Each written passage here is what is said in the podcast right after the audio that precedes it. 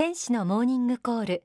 今日は月刊幸福の科学4月号の心の指針。腸の心を学んでいきます。心の指針は大川隆法総裁が書き下ろした詩編です。そこには私たちの人生を大きく飛躍させる知恵や悩み解決のヒントが示されています。では早速朗読します。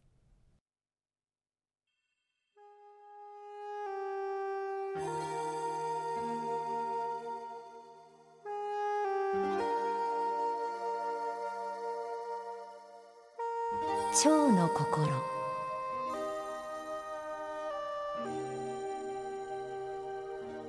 ひらりひらりと舞う蝶は日の光を浴びてとても楽しそうだ。黄色や赤紫の花がベランダには咲き乱れているのにあなたはいつもお気に入りの白い花の横にしばしヘリコプターのように空中停止する。蜜の味をかみしめたのもつかの間また上空を旋回し風に流されて黄色や赤の花を冷やかした後やはり白い花のところへと戻ってくる。南の島の言い伝えでは死んだ人の魂が蝶に乗り移って家に戻ってくるという。ささやかな花壇が供養になったのか。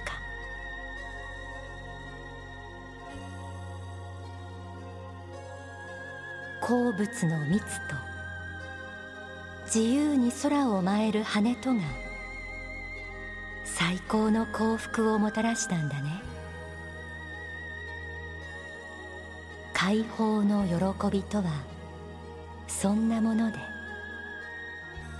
小さな天国がそこかしこにあるのかもしれない。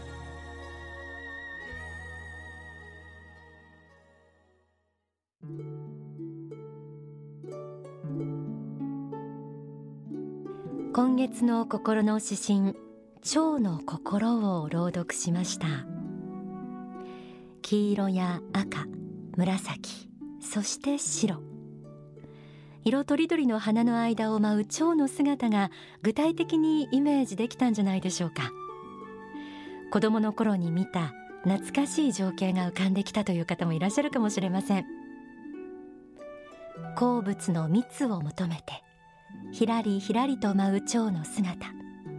それは天真爛漫に自由を満喫しているようにも見えます。書籍釈迦の本心にはこんな一節があります。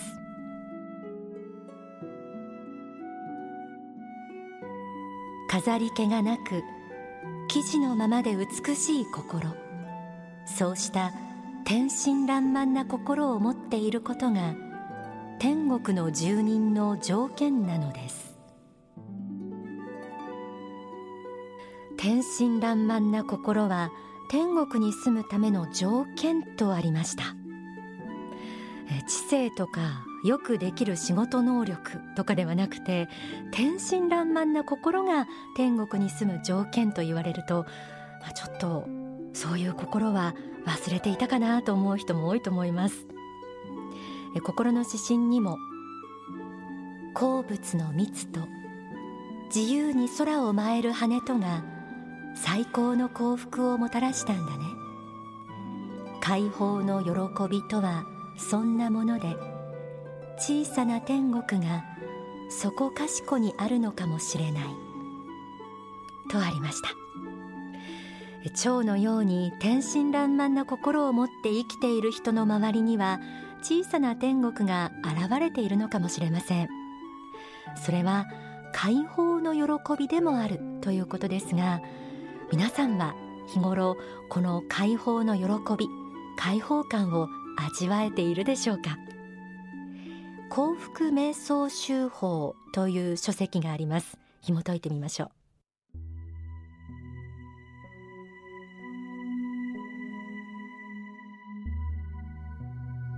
私たちはともすればいろいろな考えに縛られております。仕事においても仕事以外においてもこういうふうにせねばならぬという気持ちに縛られております。もちろんこれは確かに人生の8割9割においては正しいことであって人間には目的目標がありその目標実現のために日頃努力精進せねばならないわけです。しかしながらその途中において目的ゆえにあるいは目的を遂行する仕事ゆえに自分の本来の一番大切なものが犠牲にされていることがあるのです。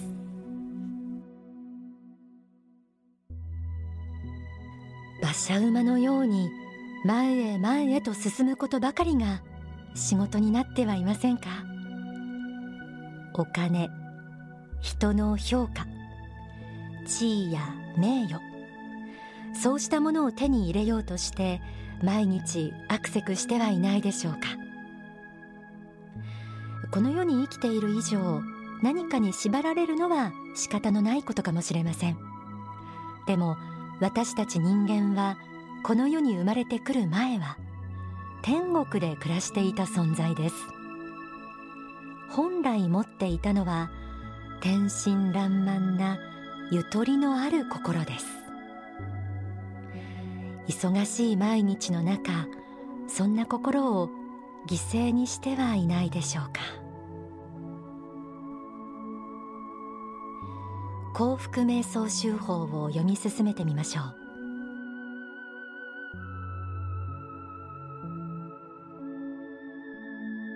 これだけ過密した社会の中で生きて常にうるさく音が飛び交いそして人は混み合っている。仕事は分刻みの仕事をしている。あたかも戦場に立つ兵士のごとくみんな身構えている。これが皆さんの姿であります。ただそれだけであっては本来の心の自由性豊かさというものがなくなってしまうわけです。時折私たちは原点に帰らねばならない。環境とかあるいは手段方法というものにこだわりすぎてはならない。ふっと原点回帰して何もなくても幸福である自分自身の姿というものを見つめなければならないわけです。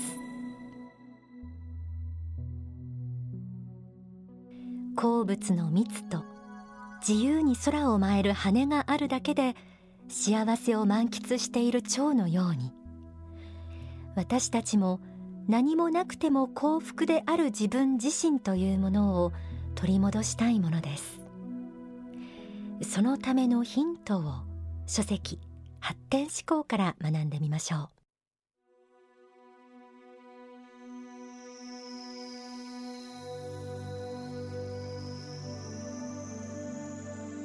屈託のない生き方とはあまり心の中に引っかかりを作らずまた単に引っかかりを作らないだけではなく限りなく日の光を浴び続けているようなあの感覚なのです。人を疑って生きたり猜疑心の中に生きたり深い劣等感や感傷的な気持ちの中に生きるのではなく明るく素朴に単純に生きるのです。ちょうど冬が終わりすべての人が衣替えをして春の装いになっていくときにとても身軽で風も心地よく感じられるでしょう。その感じが託のないという感じなのです。まずそのような心の鎧を取り去って身軽になる。冬の衣を脱ぎ捨てて春衣装に変える。こうした気持ちを大事にしていただきたいと思います。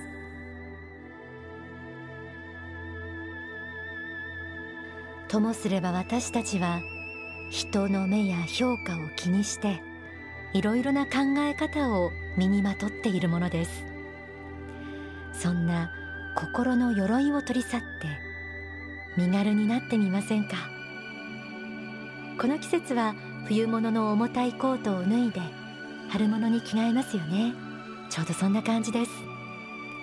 あなたが心の鎧を取り払い明るく素朴に天真爛漫に生きている姿をここでちょっとイメージしてみてください。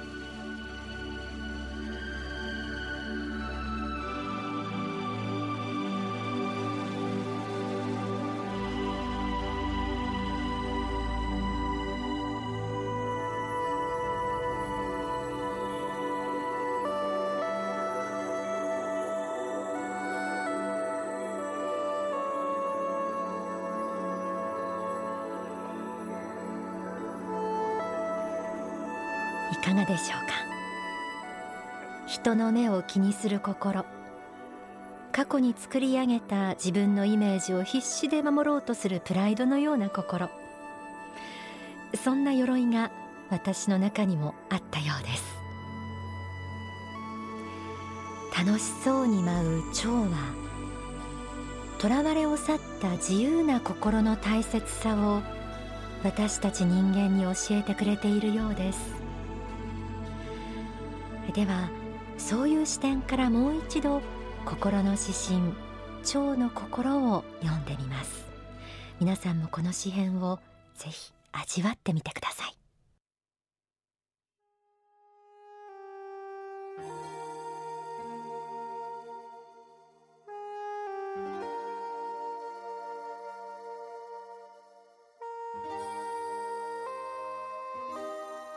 ひらりひらりと舞う蝶は日の光を浴びてとても楽しそうだ。黄色や赤紫の花がベランダには咲き乱れているのにあなたはいつもお気に入りの白い花の横にしばしヘリコプターのように空中停止する。蜜の味をかみしめたのもつかの間。また上空を旋回し風に流されて黄色や赤の花を冷やかした後やはり白い花のところへと戻ってくる。南の島の言い伝えでは死んだ人の魂が蝶に乗り移って家に戻ってくるという。ささやかな花壇が供養になったのか。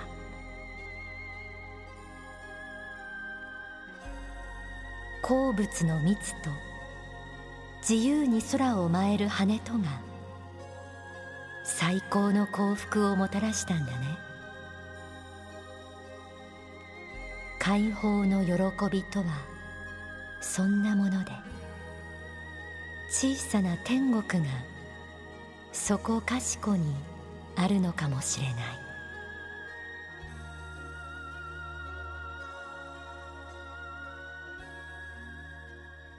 ではここで大川隆法総裁の説法をお聞きください。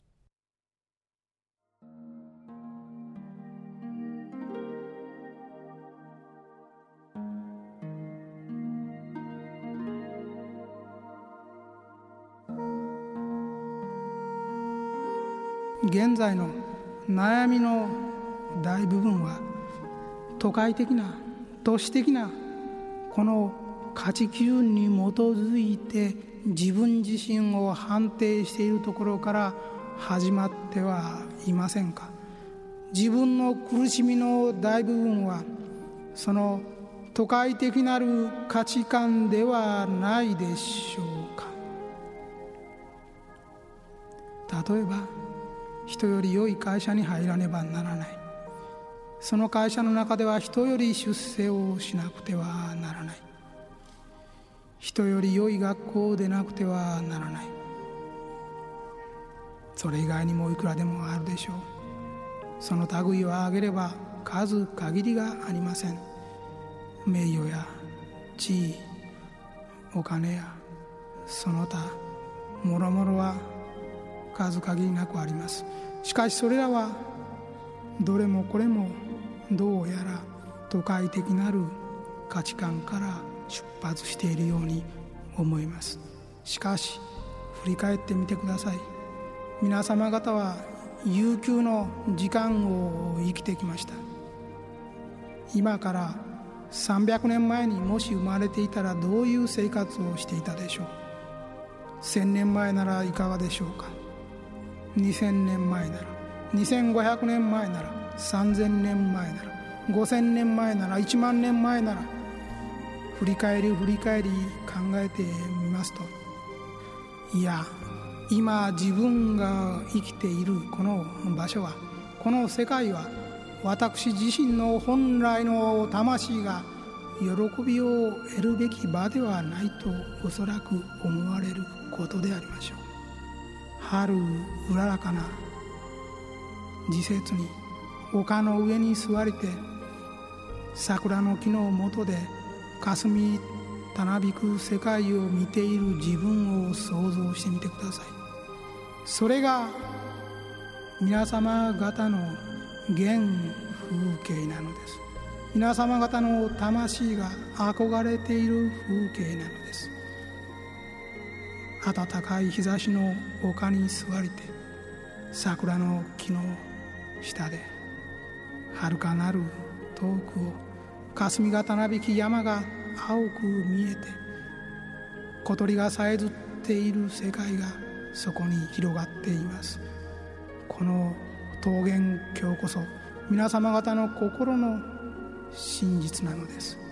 忙しい都会の中に生きている私たちではあります。しかしその私たちであってもこうした本来の魂の姿を魂の希望を叶えてやろうではありませんか。そのためには悪せくした思いを止め一日のうちの一定の時間あるいは土曜日や日曜のようにまとまった時間を取ることができる時に心を穏やかにし安らかにし無意すなわちなすことなく自然に大調和の中にある自分というものを楽しんでください。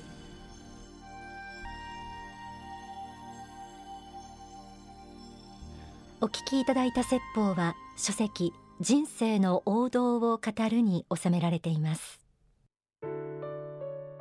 人々の魂が本来喜びを得る場は安らぎと調和に満ちていると今の説法にもありました。この心境を忙しい中にも時折取り戻しましょう。新年度がスタートする4月時には気負いすぎて肩に力が入ってしまうこともあると思います。どうかありのままの自分を信じて今日お伝えした仏法真理を時々思い出して進んでください。